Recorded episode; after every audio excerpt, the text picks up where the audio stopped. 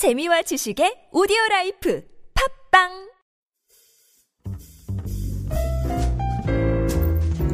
커리어 매칭 전문가 오 선생의 해외 인턴십 이야기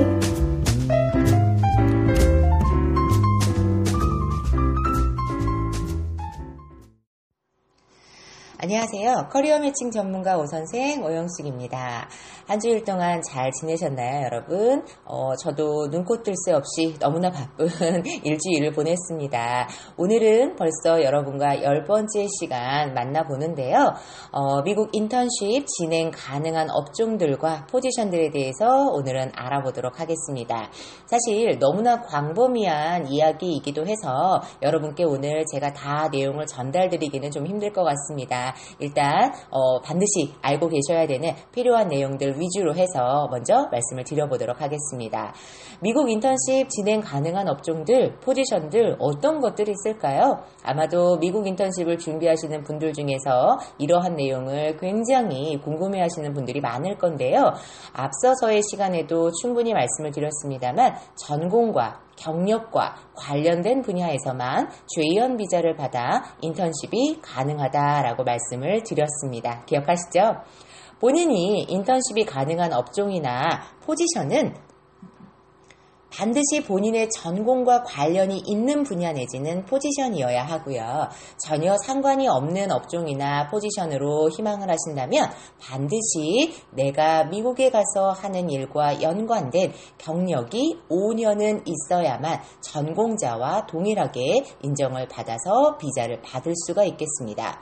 정말로 미국에 없는 업종이 없습니다. 우리나라도 굉장히 다양하지만 미국은 뭐 일단 규모적으로 어, 여러분들 도 다 아시겠지만 워낙에 크기 때문에 업종, 포지션 이러한 분야들도 굉장히 다양한데요. 그러나 우리가 이런 모든 분야로 다 진출이 가능한 것은 아닙니다. 이유는 내가 합법적으로 체류하면서 일을 하고 또 급여를 정식으로 세금 신고를 하고 받으려면 우선은 비자를 받아야 되겠죠. 우리가 인턴십을 위해 주의원 비자를 받으려면 비자 스폰서를 해줄 고용주를 찾아야 하고 그 고용주가 희망하는 전 업종으로 다 가능한 것이 아니기 때문에 어, 약간의 제약은 있다고 보셔야 되겠습니다. 한국의 인턴십을 희망하는 대부분의 지원자들은 일명 한상기업이라고 하는 한국계 미국인, 쉽게 말하면 교포분들이 운영하고 있는 기업을 통해서 인턴십 오퍼를 받습니다. 간혹은 일어나 중국어와 같은 외국어를 잘 해서 중국계 미국인이 운영하는 회사로 인턴십 오퍼를 받을 때도 있고요. 일본계 미국인이 운영하는 회사로 인턴십 오퍼를 받을 때도 있기는 합니다. 하지만 대부분은 자국민을 비자 스폰서 하기 때문에 이런 경우에 인턴십 오프닝들이 많다고 할 수는 없고요. 좀 드문 편이기는 하죠. 자, 또한 고용주는 반드시 workers' compensation이라고 하는 재해 보상 보험에 가입이 되어 있어야 하고 이 증서를 미 국무성 산하의 DS2019라는 인턴십 승인 허가서를 발급하는 스폰서 기관으로 제출할 수 있어야만 비자 스폰서 자격이 되기 때문에 이러한 조건을 충족하지 않는 기업들은 J1 비자 스폰서를 통해 인턴 채용을 할 수가 없어서 회사가 정말로 지원자에게 적합한 회사라서 연결을 하고 싶어도 아쉽게도 이러한 조건에 충족되지가 않아 연결이 불가할 때도 있습니다. 정말 어렵게 회사를 찾아서 연결을 했는데 이러한 조건의 충족이 다 되지 못해서 어, 결국에는 진행이 중단이 되어야 하고 다른 회사를 찾아야 할 때 사실 저도 굉장히 안타까운데요. 뭐 정말로 미국 인턴십을 비자 스폰서 하기 위해서는 기업들이 미 국무성이 규정한 조건에 비추었을 때 갖춰야만 하는 조건들이 까다로워서 고용주와의 잠매칭에 좀 애로를 겪는 일들이 만만치 않게 있곤 합니다. 따져보고 검증해야 할 것들 하나둘은 아니거든요. 영어적인 업무 환경과 미국 문화 교류 활동을 뒷받침할 수 있는 환경들도 충분히 갖춰져 있다고 인정이 되어야 하고요. 이것이 DS2019 발급 기관에 의해서 다시 한번 검증이 되고 그 검증에 의해서 최종 승인 허가를 받을 수 있을 때에만 가능하기 때문입니다. 미국 인턴십은 전 업종으로 진행이 가능하지만 앞서서 말씀드린 조건들을 갖춘 기업들 내에서만 비자 스폰서를 받을 수 있기 때문에 가능한 회사들은 조금 더 어, 제약이 따를 수 있는 것이죠. 자, 그러면 저희가 참가할 수 있는 업종이나 포지션들은 도대체 어떤 것들일까요? 우리나라 대학의 전공들을 보면 굉장히 너무나도 다양하기 때문에 어, 사실은 내 전공으로 이러한 포지션은 가능한 걸까라고 의문점을 가지실 때가 많은데요. 뭐 그러한 부분들은 언제든지 어, 본인의 맞춤 상담을 위해서 커리어 매칭 전문가 오 선생 저에게 개인적으로 연락을 주시면 또 상세하게 안내를 드리도록 하겠습니다. 일단 대체적으로 가능한 그러한 어, 포지션들에 대해서 한번 살펴보도록 하겠습니다.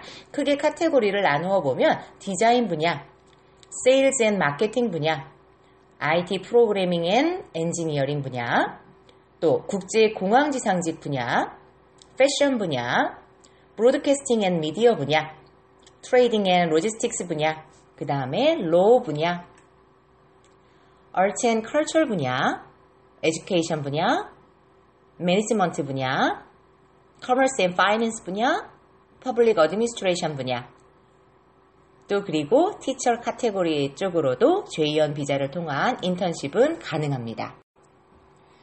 분야가 굉장히 다양하죠. 어, 그러면 이러한 그 다양한 분야에서 하나하나 조금 더 상세하게 살펴보도록 하겠습니다.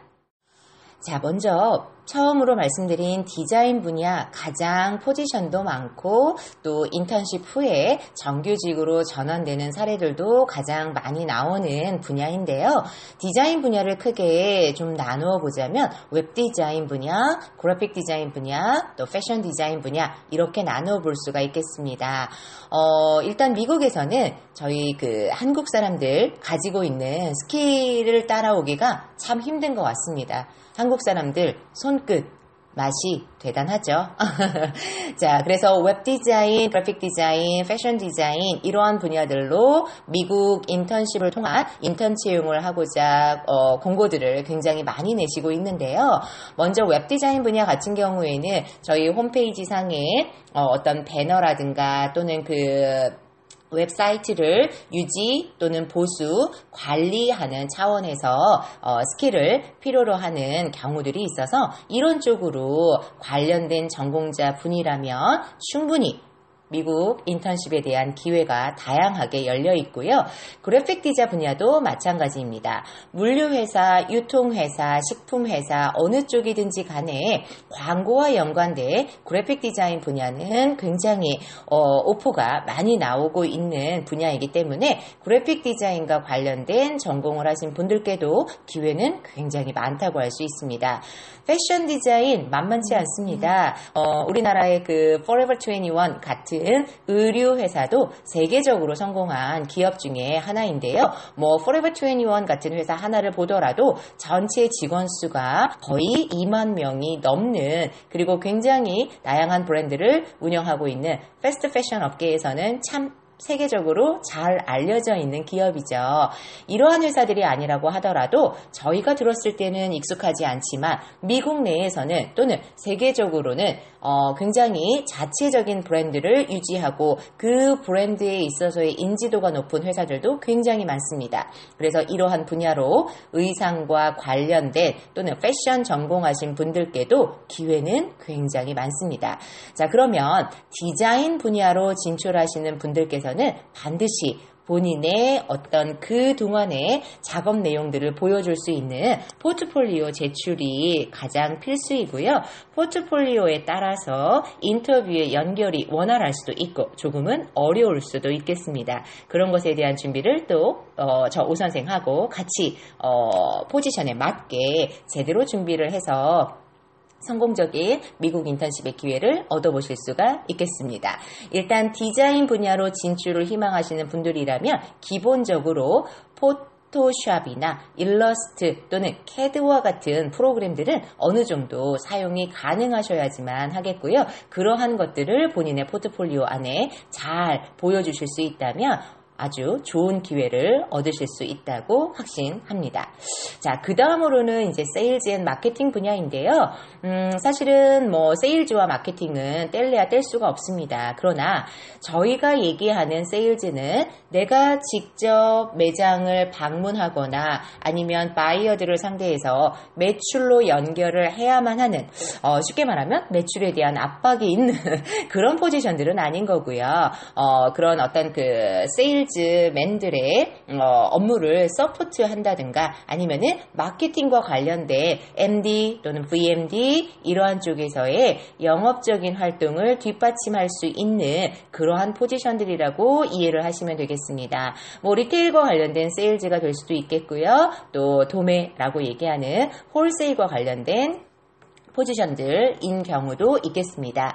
이럴 경우에는 어, 회사가 고객층 회사의 고객층이 뭐 로컬 고객이냐 아니면은 교포들을 상대로 하는 거냐에 따라서 영어적인 실력이 굉장히 뛰어나야 될 수도 있고요. 또 영어적인 부분에 있어서 조금은 부담을 덜 가지셔도 되는 포지션들인 경우도 있겠습니다. 어, 다음으로 IT 분야인데요. IT 분야 같은 경우에는 디자인 분야와 마찬가지로 굉장히 오프닝이 활성화되어 있는 분야입니다.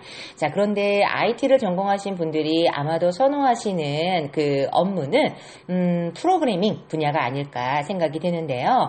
프로그래밍 분야 같은 경우에는 본인이 어떤 소프트웨어 프로그래밍에 능하고 어떠한 컴퓨터 skill을 가지고 있는지에 따라서 지원할 수 있는 포지션들이 굉장히 좀 차이가 많이 생기는 분야이기도 합니다. 자, 일단 우리 재학생분들 또 경력이 없는 분들의 경우에는 IT 포지션 중에서도 어, 사내 인트라넷의 유지 및 보수 관리하는 업무 쪽으로의 인턴십이 가능하시겠고요. 내가 경력을 특정 컴퓨터 skill을 가지고 가지고 계시는 분들이라면 그 컴퓨터 skill에 따라서 저희가 또 맞춤으로 회사를 어, 소개해 드리는 것이 가능하다고 볼 수 있습니다.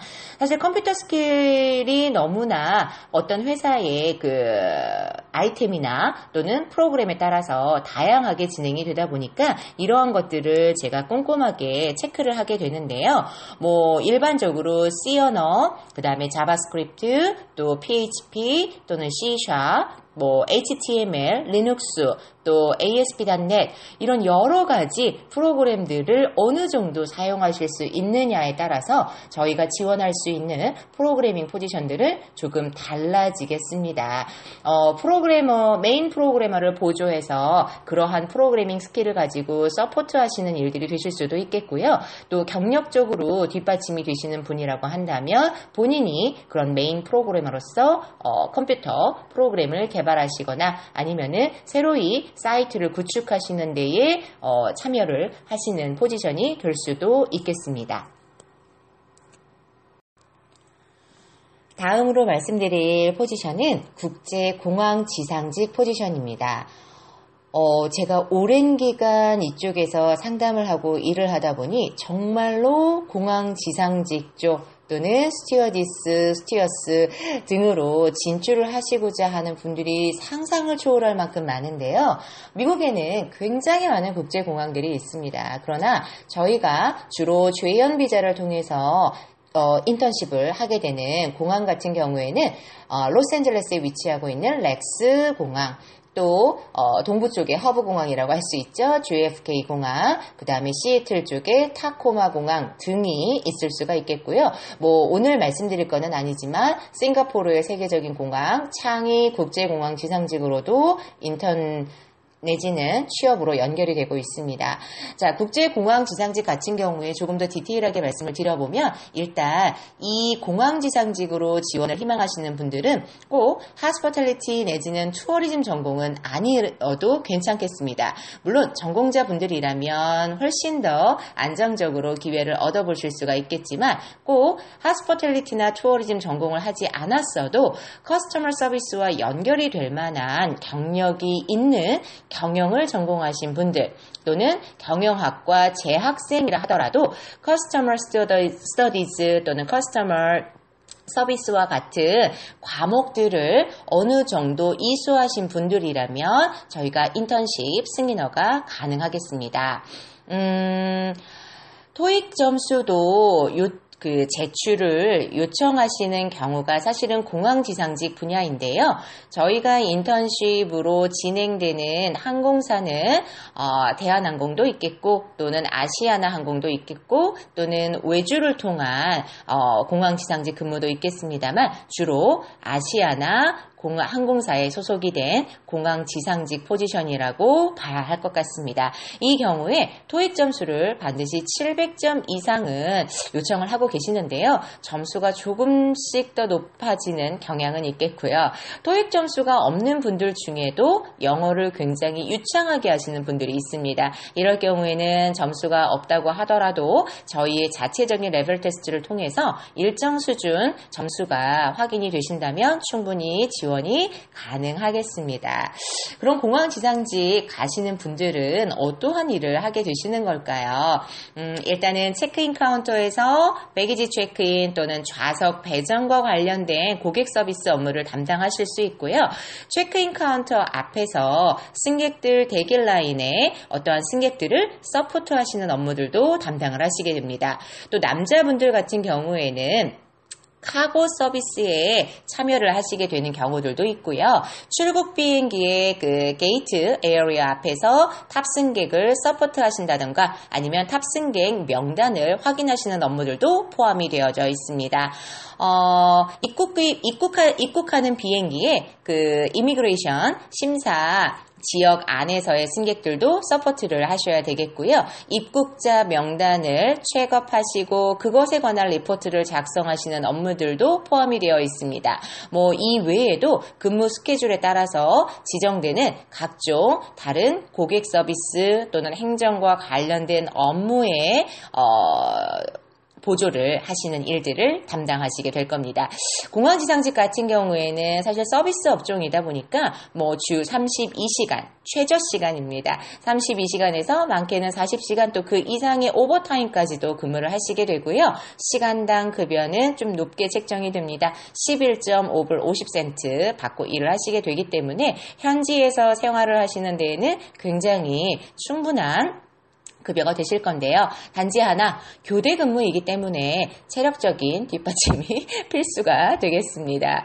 오전 근무, 야간 근무, 오후 근무 또는 오전과 야간을 함께 커버해야 되는 올데이 근무일 경우도 있습니다. 당연히 서비스 업종이기 때문에 주말과 공휴일에 대한 다른 그 구분은 하지는 않고 있고요.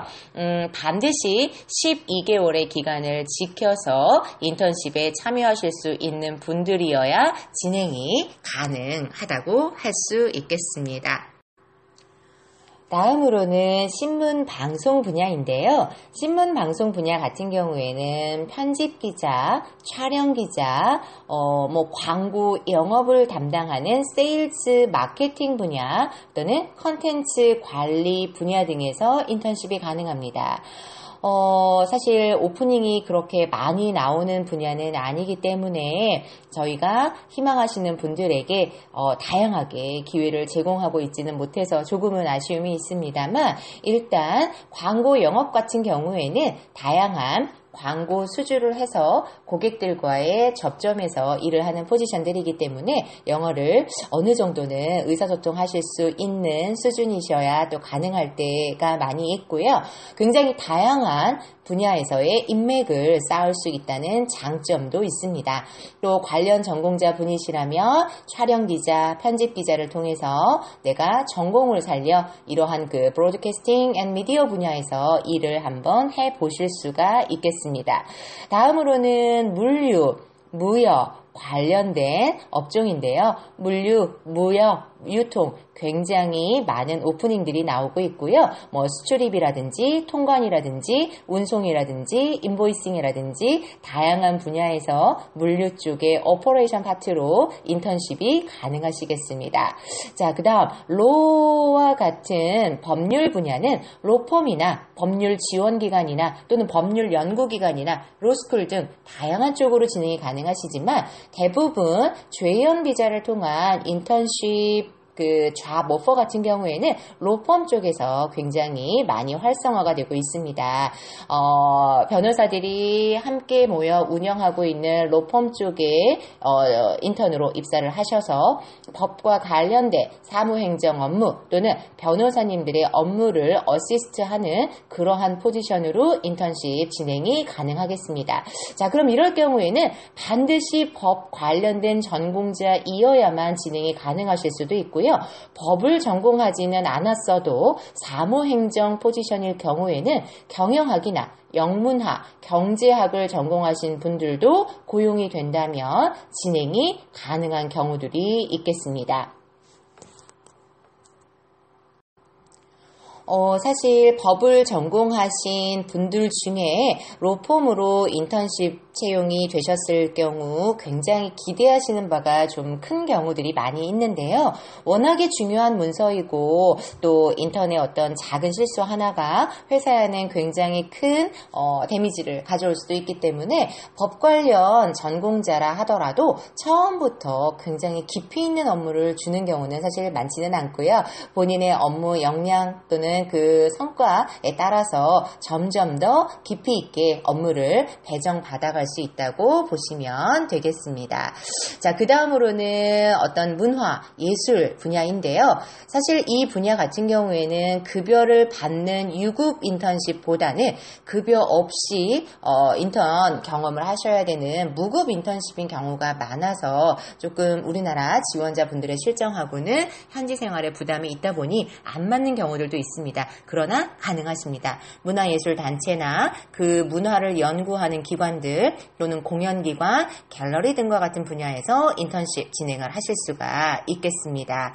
또 가장 많은 분야 중에 하나가 일반 기업의 어떤 사무, 매니지먼트와 관련된 분야에서의 인턴십입니다. 이러한 경우들은 경영을 전공하셨거나 경제를 전공하셨거나 또는 영어 영문학을 전공을 하셨지만 사무 행정 쪽으로의 경력이 일정 기간 있으신 분들이라고 한다면 진행이 가능하실 수가 있겠습니다.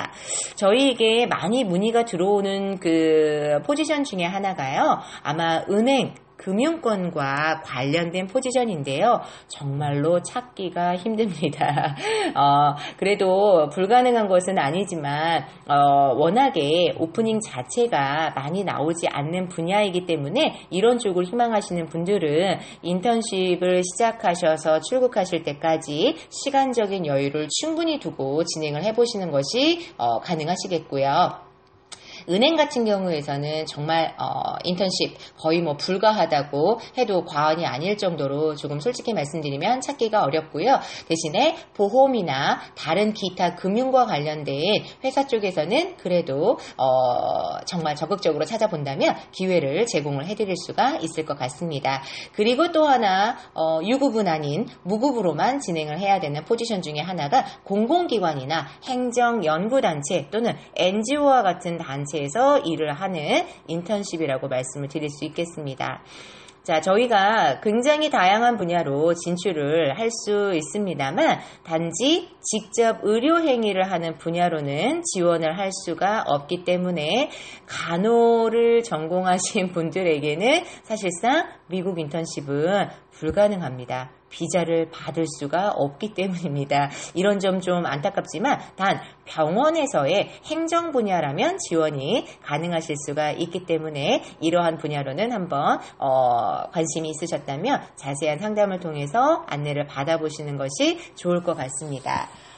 어, 오늘 짧은 시간 동안 많은 이야기를 드리고자 하니 좀 급하게 말씀을 드린 부분이 있는 것 같습니다. 오늘 제가 설명드린 부분들 중에서 더 상세하게 안내를 받고 싶은 부분이 있다면 언제든지 커리어 매칭 전문가 오 선생에게 연락을 주시면 상세하게 안내를 개별적으로 맞추어서 드리는 시간을 갖도록 하겠습니다. 오늘 시간 감사드리고요. 지금까지 커리어 매칭 전문가 오선 전생 오영숙이었습니다. 다음 시간에 다시 찾아뵙도록 할게요.